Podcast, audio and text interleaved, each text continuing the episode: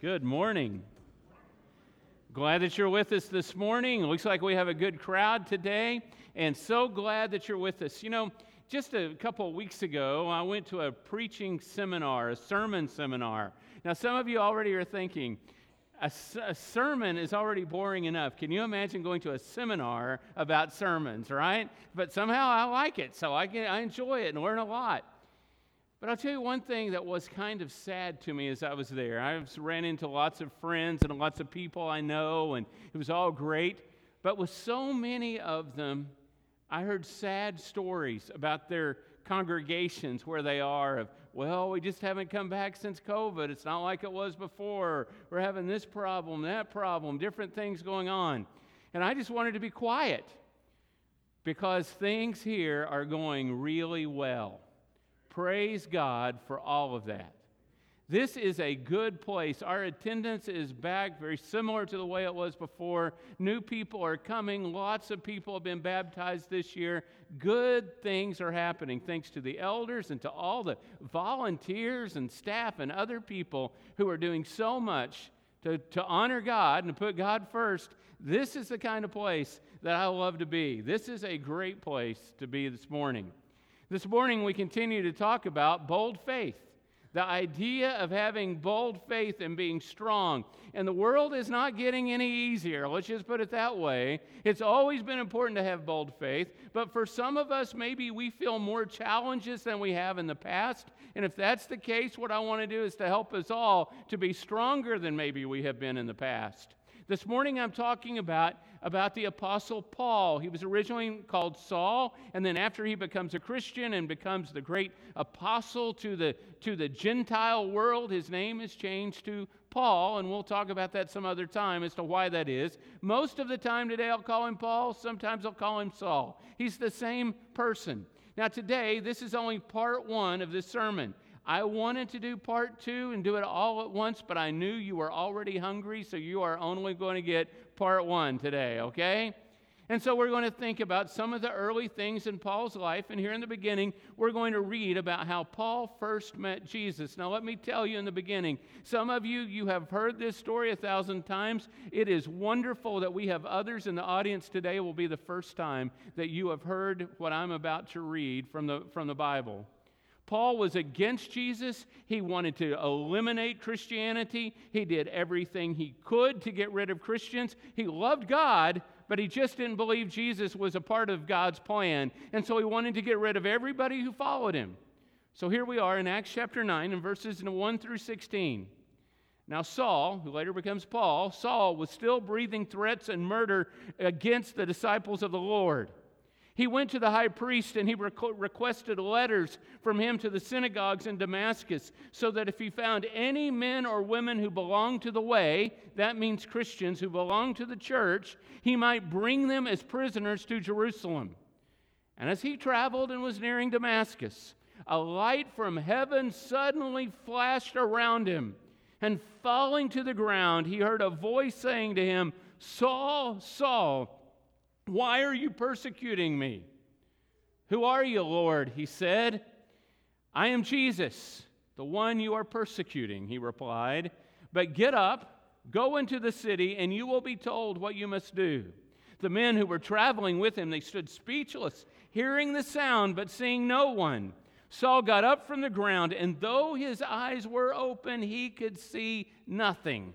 So he took him by the hand and he led him into Damascus. And he was unable to see for three days and did not eat or drink. And there was a disciple in Damascus named Ananias, and the Lord said to him in a vision, Ananias, here I am, Lord, he replied. Get up and go to the street called Straight. And the Lord said to him, To the house of Judas. And he asked for a man from Tarsus named Saul, since he is praying there. And in a vision that he has seen a man named Ananias, you, coming in and placing his hands on him so that he might regain his sight. Lord, Ananias answered, I have heard from many people about this man, how much harm he has done to, to your saints in Jerusalem, and he has the authority from the chief priest to arrest all who call on your name. Now, notice that phrase is very interesting. He has authority to arrest all who call on your name. But the Lord said to him, Go, for this man is my chosen instrument to take my name to Gentiles and to kings and to Israelites, and I will show him how much he must suffer for my name. Wow, there's a lot happening there, isn't there? So many things. Can you imagine, Paul? You are dead set against Jesus. You believe Jesus is, is terrible. You believe Jesus is taking people away from God. You, everything about your life is about eliminating people who follow Jesus. And now here you are, you're on the road. You have killed Christians in the past or approved of their deaths. You, uh, you put Christians in prison. And here you are on this road to Damascus. And all at once, this bright light comes from heaven. And there's the voice. And Paul says, Who are you, Lord? I am Jesus of Nazareth, whom you're persecuting. Wow, it must have been a, a scary moment. Do you know that moment when, when you hear news that you're not expecting and all at once it kind of stuns you? Do you know what I'm talking about? I, uh, I remember reading about Jack Nicklaus, the, the golfer. I think he has like five children. And at the first five, I guess at all five children, when they said, you just, your wife just delivered a boy, he literally passed out on the floor, fell right there every time that he heard that news. Can you imagine if you had news like that? You cannot comprehend what you have just heard. It is so overwhelming. It is something maybe you expected but couldn't believe, or maybe you weren't even expecting. And here Saul is. This is not what he's expecting. This is counter to everything he knows. It must have been overwhelming. And now here is this man, Ananias, who has been called to talk to Ananias, to, to talk to Saul. And Saul's told, go to this street called Straight. Well, I've never been to ancient Damascus, and it still exists, but it's really hard to get to these days because of all the war in Syria. But from what I understand, in all of that city, there is one straight street, and you would know exactly where to go to the straight street to find Paul and where he was. And so, what Paul is told to do here, interestingly, is to be baptized. And so, show that, that next slide really quickly. There he is, that, that, that Ananias will be the one that baptizes Saul. Now, this story is told told here, and then it's told in two other times that Paul will tell the same story when he stands up to preach, and he gives what we sometimes call a testimony. And so in Acts 22, verse 16, this is what he says happened. He says Ananias came to him, and Ananias said, And now why are you delaying?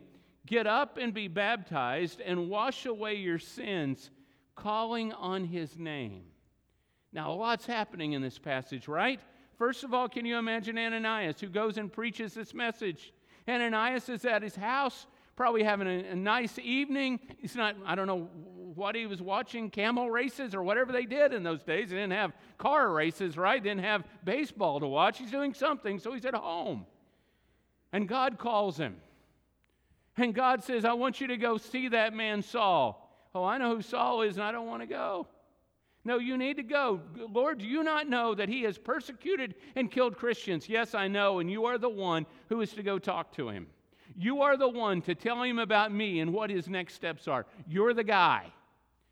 It would be just like, as I've shared with some of you in Bible classes before, it would be so similar if a few years ago, if God would have come to us and said, Osama bin Laden's in Houston, he's down on Westheimer at such and such address, and I want you to go and tell him about Jesus.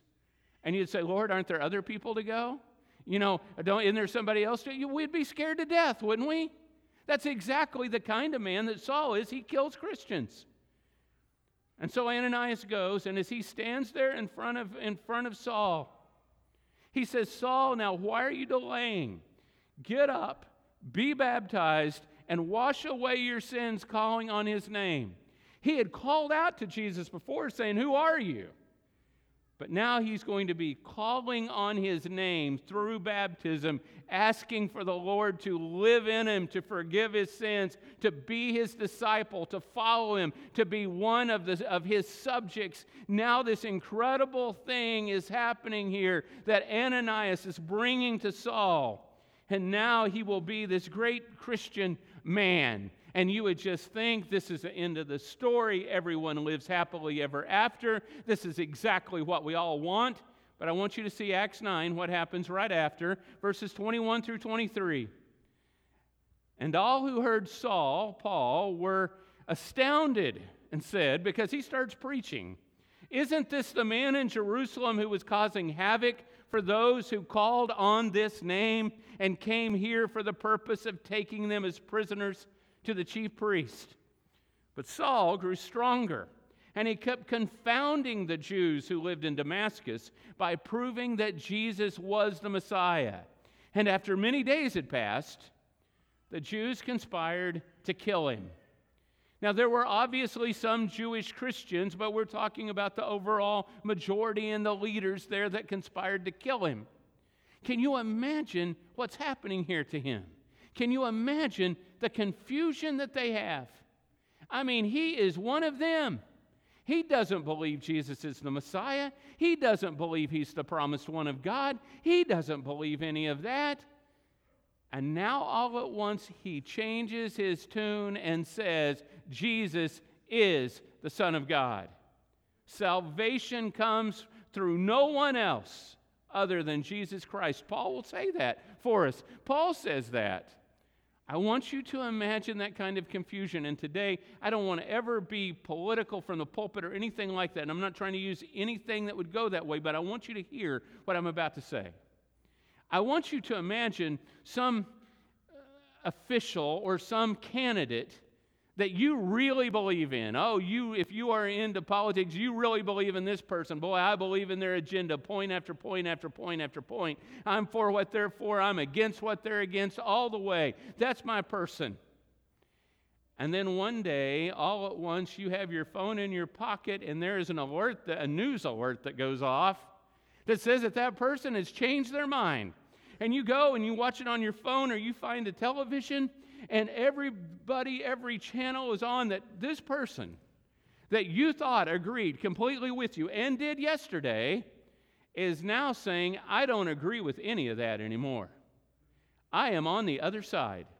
I thought you were for. I was. I thought you were against. I was. I thought you thought. Yeah, I did. But I don't think that way anymore. I have changed. Can you imagine what that would do to the news in the United States? Can you imagine what that would do to families as they talk? What are we going to do? Is, is, he making it up or is she making it up? Or, or what do we think? And you can imagine the confusion that would come from all of that that would be going on. And I also want to make you, want us to think about it on the other side. Let's assume somebody that you don't like, that you can't stand, that you are completely against their political platform. There is nothing at all that you would like about what they say, believe, stand for, vote for, whatever. And one day they come out and say, I'm on your side now. I have seen the light, and now I'm on your side. Yeah, I think that's right, and I think that's wrong. Well, yesterday you said the opposite. I know it did, but everything has changed now. I completely see it differently. Would you say, Welcome on into the party? Would you say that? Would you say, Is this not the greatest moment in the history of time? There is nothing we have to worry about. Now, you know what you might do? You might say, Trying to infiltrate us is what they're doing, isn't it? You might say, Oh, this, oh, I'm not going to trust them. Oh, no way, no way. Now, I want you to imagine the Apostle Paul, later the Apostle Paul, now known as Saul, and I want you to imagine the danger that Paul experienced. Can you imagine the danger? The people before, from what we might call the party of the Jews, now feel completely betrayed by him. And those that he claims to be a part of are thinking, this guy, he is as dishonest as he can be. I don't know if there could be a more difficult place to be. And what's incredible about it is God is the one who put him there because God had something for him to do. Even though it was so difficult, Paul kept preaching. He did not back down, he did not change his message, he did not stop. He kept preaching Jesus as Lord, did not stop. Now, I want you to see some of the verses that talk about this. In Acts chapter 9, verse 26, which is right after this baptism takes place, says when he arrived in Jerusalem, he tried to join the disciples, but they're all afraid of him since they did not believe he was a disciple. So if you have a person in the audience who you think might try to kill you or at least arrest you, you don't want to give them the church directory, right? You don't want him to know where everybody lives, right? And so they're going, No, I'm sorry. And we don't really do this very often this way, but sometimes someone will walk down the aisle and they'll say, We want to place membership. Can you imagine Paul in the Jerusalem Church of Christ decides that he wants to walk down the aisle? It doesn't happen this way, but just imagine for a minute. He walks down the aisle and he says, I want to place membership. And do you know what the, what the elders say of the church? No, we don't trust you. We're not, we're, we're not going to let you. We don't trust you yet. And so you can imagine the hubbub that's caused by all this, by what Paul's going through. In chapter 9, verses 28 and 38 and 29, it says, Saul was coming and going with them in Jerusalem, speaking boldly in the name of the Lord. He conversed and he debated with the Hellenistic Jews, but they tried to kill him. So the church says, You can't be a part of us. And the Jews say, You can't be a part of us. So I'll just be Paul or Saul here, and I'll just preach even though no one wants me. I'm just going to preach and be of Jesus, even though the Christians say no, and even though the Jews say no. I will just preach anyway. That is what we call bold faith. I get really brave when I have a lot of people around me, but it is much more difficult when I am out there all by myself against tens or hundreds or thousands of people. It all becomes more difficult. He is alone. Because you see, Paul's presence meant trouble. It's trouble. He's trouble for the church. We all understand that. But he's also trouble for the Jewish people who don't believe in Jesus. I mean, because now he's propagating something they don't believe in. He's just trouble everywhere he goes, and no one really wanted him. Let me just stop kind of an aside today, this morning, and for a moment, to say some of you might feel that way this morning. It could be even while you're here today. Could be that you feel like no one really wants you. You may feel isolated from your family. You may have lost a job. You may be isolated from people around you in your neighborhood, and you just you feel alone. Sometimes the only person that cares about us is our dog, right? And if you don't have a dog, then it might feel like no one does, right? Your dog will lick your face even if, you know, no matter what you've done, they, they care for you. But some of us may feel totally isolated and by ourselves. That is the role, partially, of the church, is to be a community where people come together and they have, have people. Where there are people that, that speak good things and people who speak honest things and people who want to live life together and want to put God first. Now, much of Paul's strength, obviously, it came from the Holy Spirit, but much of Paul's strength came from a Christian friend by the name of Barnabas. If you know of Barnabas in the Bible, you may not know that Barnabas is not his name, Barnabas is his nickname. His real name is Joseph, but Barnabas means encourager, son of encouragement. And he was such an encouragement that when people saw him coming, they just said, There's the encourager. And they just started calling him encourager. Hey, encourager, come over here, come help. Let me do another little sermon within a sermon. This morning, if you are needing an encourager in your life, the church is a great place to find that and a great place to be with people that can bring us in. But some of us maybe have even said, you know, I go to church. I'm there every Sunday morning. I'm there 10:30 to oh, whenever David stops, or you know whatever. I'm there at 8:20 to 9:30, whatever it is. I'm there, but I don't feel that encouragement. Well, if you're treating worship service the way you treat a movie theater, before you come in, you find your seats, you sit down, and then you leave afterwards, if that's it for you, you will find as many friends here as you will find at the movie theater. Probably not very many. Because that's not the way it works. You're there with your group to watch that movie and then to walk out. If you're here today and you're just here to sit down and watch this and then walk out, and you go, I don't, I don't make any friends. What's wrong? That's it. That's it. But if you are involved in ministries and in the life of this church, you'll go, wow, I didn't know there was so much to do. I had no idea all those things were going on. Now, there are some folks who need to rest a little bit because of something that's happened in their life. I totally get that. But for a whole lot of us, there are so many ways to make those Barnabas friends here. I mean, you can be a part of the fall festival in a few weeks, and that's one open place. There's like ladies' Bible class where they get together and they study the Bible and they eat together. There are, there are ministries and teaching opportunities and places to be sponsors for, for things with our youth group. And all those things, you sit around and you start talking to people and you start realizing you have things in common. And it may be the only thing you have in common is we're both mad at the Astros right now. I mean, that may be it. But it, there's the most amens we've gotten since Kurt Castleman moved away. So, so that may be it. But at least the friendships start, and a person becomes a Barnabas to you, and you become a Barnabas to them. Now, I want you to see how this developed in Acts chapter 9. Again, we go to that Acts 9 passage after Paul was baptized. Barnabas, however, took him and took Paul and brought him to the apostles and explained to them how Saul had been the had seen the Lord on the road and that the Lord had talked to him and how in Damascus he had spoken boldly in the name of Jesus.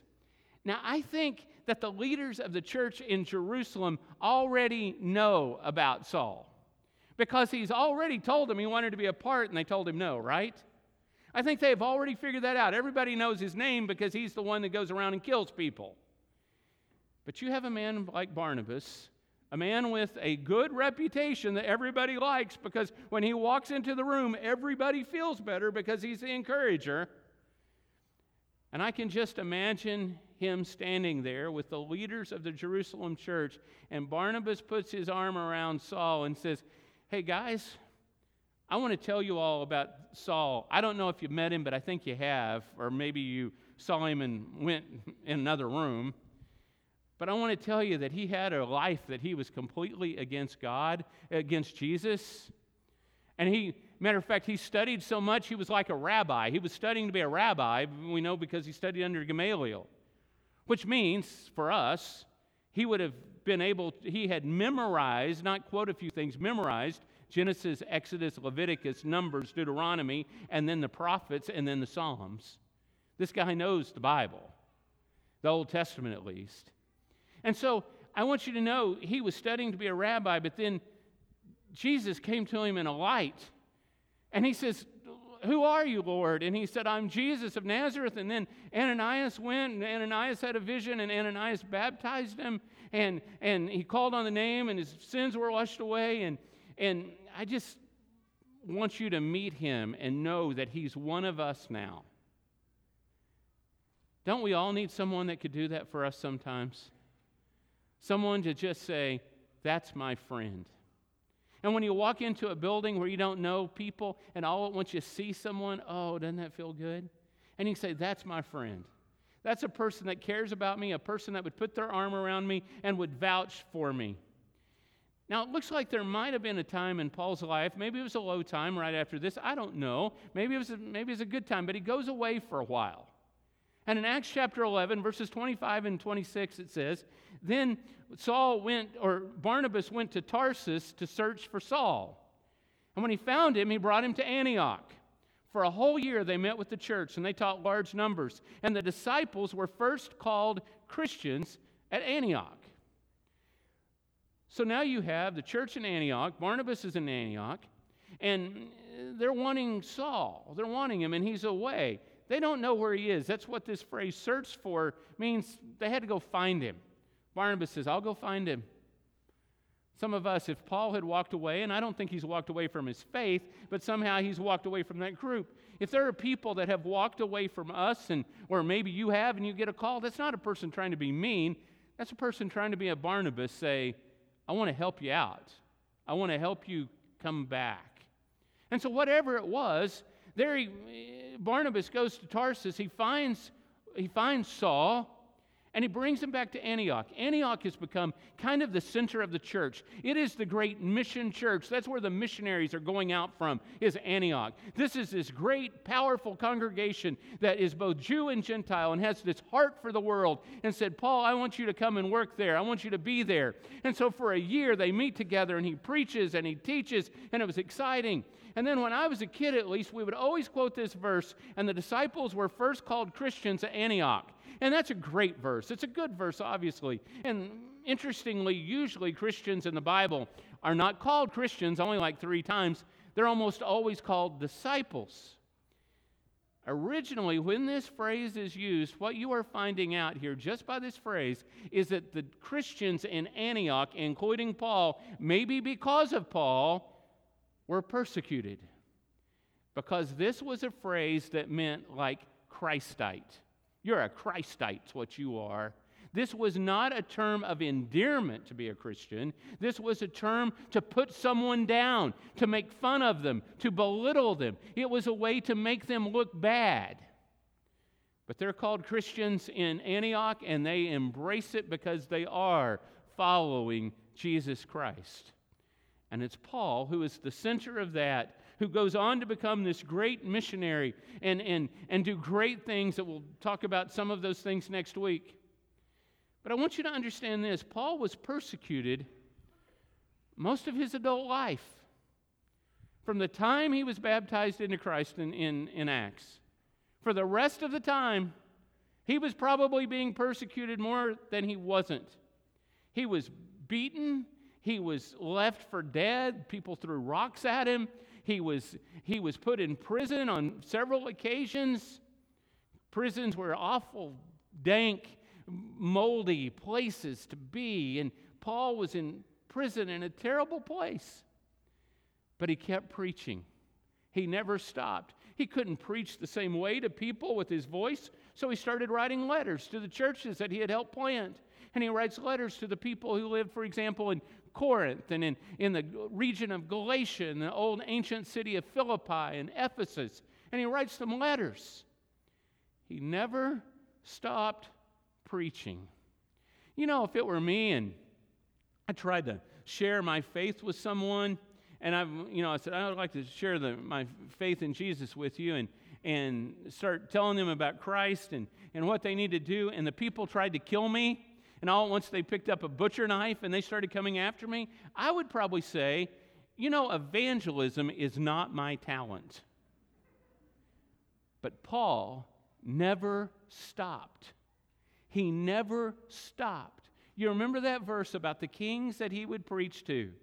It appears the last thing he probably did was preach to Nero, to the emperor himself that we don't know that for sure, but that's the reason he's in Acts at the very end in, in prison, is because he's going to see the emperor, and you know he's going to preach to him because he preaches to everyone.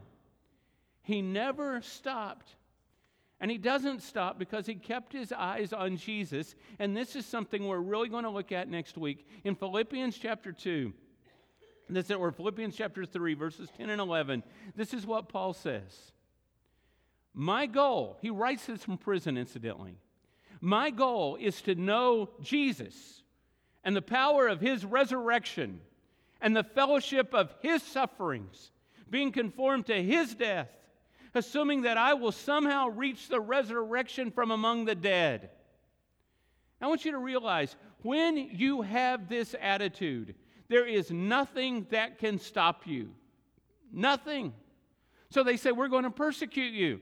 He goes, Fine, now I'll understand Jesus better when he went through persecution. Okay, Paul, we're going to we're going to do bad things to you. Okay, I'll understand more. I'll have more fellowship with Jesus. If you hurt me, if you beat me, if you leave me for dead. Yeah, we're that's a good idea, Paul. We're going to kill you. Okay, now I'll understand more of what it's like to die for Jesus just as Jesus died on the cross when there is nothing a person can do to you, you become one of the most dangerous people in the world. And all he wants to do is share love and grace and salvation. Let me tell you, I don't want to be hurt in any way. I, I run from things like that. But what I want to do is share love and grace and salvation. So today I don't have a question like I always have. I have more of an exclamation, and it's hold on. Hold on. The picture you see this morning, you see a man who's climbing up a mountain. And in that case, when you have a secure rope, you know you got to hold on because you don't, things can be really rough. But I have another way I want to talk about this today that's even different. I should have had a different picture after thinking about this. Some of you probably in here like roller coasters. I hate them. The last time I was on a roller coaster, I figured this up. I talked to Barbara about it, figured it out. 1987 was the last time I was on a roller coaster. That summer, I went to three different amusement parks and rode every roller coaster because I didn't want to be afraid of them. I got over that fear. I'm not ever going to do it again. I'm too old, too fat. I could have a heart attack. So, no reason to ever get on one again, okay? But this is the thing about a roller coaster. I remember the last one was at Worlds of Fun in Kansas City, double loop that went around. And I remember what it was like. Let me tell you, I hold on to that bar. I can bend steel whenever I am on a roller coaster. I can bend it in my hands. And I scream from the moment we leave to the moment it's over. I mean, like a baby, there I am. Ah! But you know, there are parts of that ride that are wonderful. Like, you know, you're going up, you're anticipating, you're anticipating, and then you start coming down. And whenever it's a low little hill, I kind of like those. Wee, right? And you go down, it's kind of fun. But then all once you start into this loop, and I mean, I don't know, but the, all the roller coasters I've been on went about 600 miles per hour, they felt like. I mean, you're going fast, and it is so scary. I am scared to death. I am holding on. I'm young ah, the whole way as we go. And then it's over. And I go, Wow, that was pretty fun. It's a little bit like life. Some of us are on a real roller coaster. We have been through some dangerous things in our lives. We have, been, we have had some wonderful times, wonderful times, maybe in a relationship or with our kids or maybe at a job. And we have had some times that, as we used to say, were real Lulus. They were tough. They were tough. And maybe you are in the midst of a terribly tough time right now. You are in the double loop going 600 miles per hour and it hurts and you don't know how to get off this thing. But let me tell you this hold on to Jesus. Hold on. Put your seatbelt on and hold on. We don't know where we're going to end up always. We don't think we do at least. But we always end up back with Christ. Do not give in. Do not give up. Hold on. This morning, maybe some of us are ready to start that life like Saul did and come into Christ and call upon the name of the Lord by being baptized in Him, and He'll wash away our sins and give us His Spirit. Maybe you're ready for that. Maybe you need prayer. Maybe it's prayer from everybody. You can come down here. We'll all pray for you. Or you can write to us at elders at mcoc.org. Or maybe you just want to tell somebody in your row, hey, pray for me, please. I'm needing it. Or you can tell me or someone else out in the foyer. The most important thing is, is that you're right with God. And we want to help that however we can. And we pray you'll help us because I tell you, I've got a long way to go. We all have a long way to go. Come as we stand and sing.